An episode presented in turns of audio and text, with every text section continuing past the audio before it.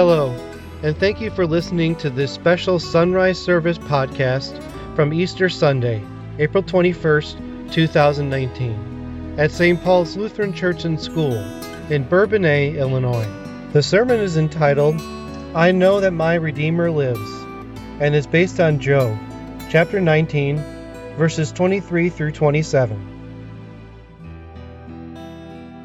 name of our Lord Jesus Christ. Sermon text for today is from John, Job chapter 19. Let us pray. Gracious Father, we are so blessed to gather today in your presence and receive your gifts of life and salvation in Jesus.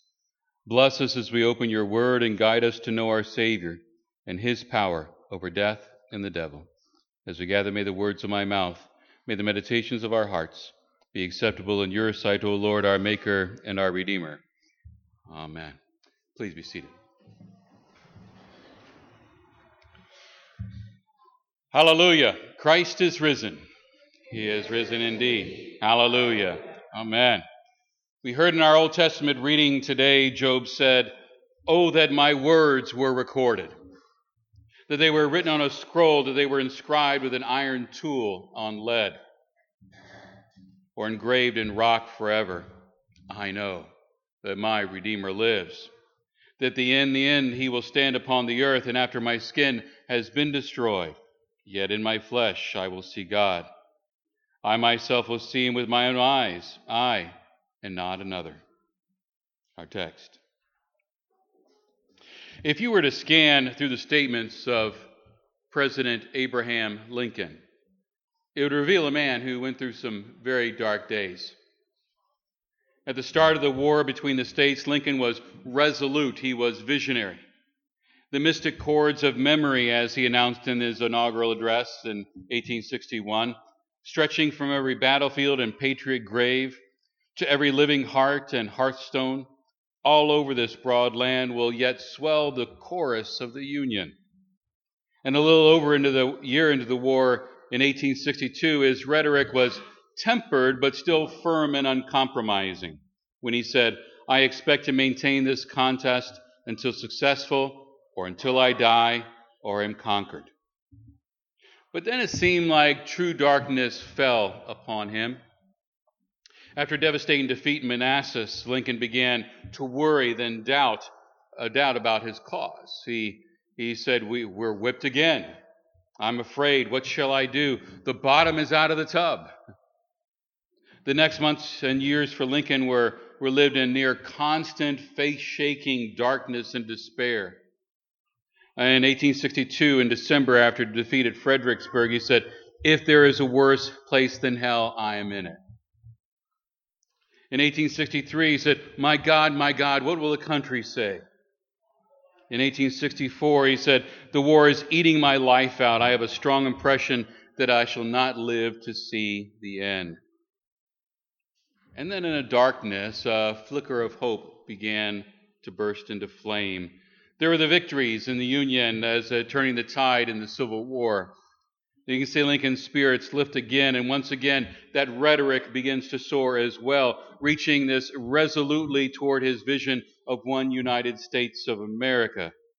In March 1865, uh, about a month before Lee's surrender, he began to regather his faith, and, and in that famous speech that we know of with malice toward none. Charity for all, firmness in the right as God gives. Let us strive on to finish the work we are in to bind up the nation's wounds. And less than two weeks before his death in April 1865, he proclaimed the end of his trials, and he said, Thank God I have lived to see this. It seemed to me that I've been dreaming it a horrid dream for four years, and now the nightmare is gone. Well, the nightmare of Abraham Lincoln was really nothing when you compare it to the nightmare of Job, as we've been looking at in our midweek services this year. Job entered really the worst nightmare that anyone ever could possibly have. I mean, he was a good man. I mean, he wasn't just a good man, he was an outstanding man absolutely loyal to God, an exceptionally pious man, careful not to do anything evil, we're told. God himself showers Job with praise and makes that point There is no one on earth as faithful and good as he is. He worships me and is careful not to do anything evil. He was a wealthy man. And from this, everyone knew that God had poured out on him blessing after blessing. And we know he was blessed with seven sons and three daughters and regarded as the perfect family, a sign of God's pleasure. Job enjoyed this good life. Uh, God's protection rested on his family and everything that he owned. Everything that he did prospered with God's help. Job's wealth continued to grow and grow, and we're told that he was the richest man on the earth. But then, as we've looked at these Wednesdays, his nightmare began. And it came in, wave after wave of bad news. Uh, raiders from the south stole a thousand cattle and 500 donkeys and killed his servants. Uh, a lightning struck and ki- uh, his flock of 7,000 sheep and, and killed a lot, including the shepherds. Raiders from the north came in and took his camels, 3,000 in all, and killed his servants. Then a storm came in, and uh, the house where his children were having a party had destroyed the house, and all ten children were killed. The normally healthy Job broke out in terrible, terrible, painful running sores. And then he sits on a heap of ashes in the local rubbish dump, scraping his skin. We know Job was grief stricken when he heard all this bad news, like in one day, boom, he lost everything, but he did not lose his faith. He acknowledged that God is the Lord of all things. God freely gives and, uh, and gives generously, and He alone is able to take it all away again. In fact, Job is saying, if that's God's will, may His will be done. And we're told that even in all this suffering, Job said nothing against God. And then, to help him, his best friends came by to visit the beaten and battered Job when they heard all that came that had happened to him. They came to console him. But as we as we heard in our midweeks, all they can say, Job, you must have done something to deserve this. Terrible things like this, these things only happen to really, really bad people, Job, who have angered God, and, and you must have brought this on yourself. And maybe your children must have done something to anger God as well. They offer no comfort, they only make matters worse. In spite of everything that happened and his very unhelpful friends, Job's trust in God really doesn't give up. In our reading today, he thinks that what he has to say is so important, he wishes that, that it would be engraved in a stone monument with, with letters of lead. He says, Oh, that my words were inscribed with an iron tool on lead or engraved in rock forever. I know that my Redeemer lives. That word Redeemer is an important one for us. It can be translated Redeemer or kinsman Redeemer. And God is saying, uh, Job is saying that God is his kinsman redeemer. It will come to help him. Now, we need to know what that is a kinsman redeemer. Let me explain. When, when, when families got into some kind of difficulty, there was this ancient Israelite law that made it the responsibility of the closest, oldest male relative to step in and help. The person was known as the kinsman redeemer. If a member of the family was taken captive or sold into slavery because of bad, de- bad debts, the responsibility of the kinsman redeemer to pay off the debt, secure the release of his relative. If a family member lost his farm because of bad debts, the, the kinsman redeemer would come in and buy back the property and, doing so, secure the family's title to the land. The kinsman redeemer would also protect and avenge any violence, protecting the family against false uh, uh, law court claims, seat of the family name would continue on. If the husband died, there was the duty of the kinsman redeemer to act on behalf of the dead brother, to raise his brother's children as his own, or if he didn't have any children, make sure that he did. You might say the kinsman redeemer was God's Old Testament way of providing Social Security. if you had a kinsman redeemer, you had it. You had, you had financial security, you had land, you had shelter, you had safety, you were assured of descendants. We see this action in the story of Ruth and Naomi, don't we? Two women that lost their husbands, Their future was very insecure, scrounging for whatever food they could find. But Boaz, the relative, the kinsman redeemer, takes care of them, marries Ruth, and ensures that family will continue through the birth of a son. The child will grow up and care for Ruth in her old age. Job looks at his situation. He sees that he's in desperate need. He's in need of a kinsman redeemer. He's been weighed down by this suffering. He's been weighed down by this grief. He's been overwhelmed by what seems like God's punishing wrath and anger. He believes he hasn't done anything to deserve this, but he doesn't give up trusting on God. He's sure his Redeemer is going to come to the rescue.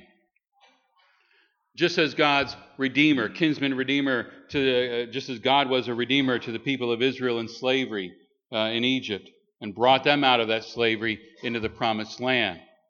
Just as God was a redeemer, a kinsman redeemer to those that were taken off in exile in Babylon, he brought them home to the promised land. Job believed and trusted God is going to be his kinsman redeemer now in his time of need. In spite of everything that happened, Job never gave up hope that God will save him and help him through this difficult time. He was sure God was going to rescue him from this suffering and this grief. He was poor, he was homeless, he was childless, but he was confident his Redeemer, his kinsman Redeemer, would come to the rescue. So, what's all this talk about a kinsman Redeemer mean to you and me today? Well, through the waters of holy baptism, God has acted as our kinsman Redeemer, if you will. When the New Testament refers to Jesus as the Redeemer, the concept of that Old Testament kinsman Redeemer lies behind it. Through the waters of baptism, we are brought into the family of God. Jesus is our brother to be with us in our time of need. Jesus gives us that security, that protection in our physical needs, in our spiritual needs, in our emotional needs. When we feel lost, when we feel scared, like Ruth or Naomi, or when we feel brought low through trials and suffering like Job. When the weight of our sin seems so much, the kinsman redeemer, Jesus, acts on our behalf. The divine redeemer is ready to step in when there is no one who will come to our aid. Our redeemer pays what is owed. We saw that played out in these last few days. Jesus sacrificing his own life to set us free from all that we owe because of our sinfulness. Our Redeemer knows what pain is all about. He understands that when we cry out in fits of anger, blaming Him for what has happened. Uh, Jesus, our Redeemer, loves and protects us. Jesus, our kinsman Redeemer, comforts us and gives us that supernatural strength in our greatest need. He can even use our trials in our darkest times to teach us to change us, to draw us closer to Him. Our kinsman redeemer, Jesus, rescues us not just as individuals, but also as a family and as a church. We can see Job, in Job, how faith in that Redeemer makes all the difference. Because, like Job, we can feel low. We can feel angry at God about how about God allowing things to happen in our lives. We can feel weak and helpless in the face of so much tragedy. We can feel confused about the loving nature of God and the pain that we're feeling right now. But while all this is going on, God's word assures you and me that Jesus, our kinsman redeemer, will never be far away and he's ready to help. He's there to support and encourage you and me.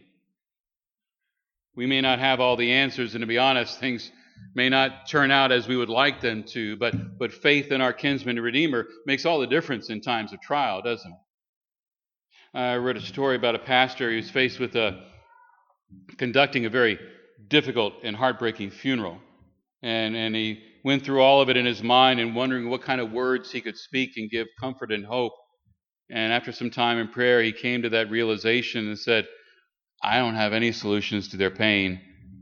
I only have an answer and that answer is Jesus Christ. So, what's going on in your life that makes you feel like Job? Are you or someone close to you facing an ongoing health struggle that seems to be getting the upper hand? Are you facing the new prospect of the new normal, uh, life after divorce? Are you or someone you love looking ahead at certain death due to a ravaging disease? Are, are you struggling with an ongoing sin that you cannot shake and you know eventually it's going to take its toll on you and your family? Are you facing maybe extensive repairs in your home with no savings left? You don't know what to do. Maybe you're enduring that daily pain and that aching hole where that child that you once loved, loved uh, lived, resided. Have you watched your financial situation go from good to bad to worse? Are you waking up each day next to that spot where your spouse once laid and you're wondering what to do next? Have you ever felt like Job? Losing everything money, property, security, and loved ones? Job cried out, Oh, that my words were recorded, that they were written on a scroll, that they were inscribed with an iron tool on lead or engraved in rock forever. I know that my Redeemer lives, and that in the end he will stand upon the earth. In this midst of Job's devastation, he knew he had a kinsman redeemer. So, what's this mean on Easter Sunday? In the gospel reading, we heard that good news. Why do you look for the living among the dead? He is not here, he is risen. He is not here, he lives. The Messiah, the Savior, the Redeemer lives. We have a kinsman Redeemer. Our kinsman Redeemer, Jesus, has conquered sin, death, and the devil all those things that cause so much trouble for us in our world today, all those things that make us feel like we have a target on our back. The good news of the angels why do you look for the living among the dead? He is not here, he is risen. Job said, Oh, that my words were recorded, that they were written on a scroll, inscribed with an iron tool on lead, or engraved in rock forever. I know that my Redeemer lives. Let us trust and have faith in our Redeemer, our risen Savior, our Lord Jesus Christ. Our Redeemer makes all the difference when we face difficult situations.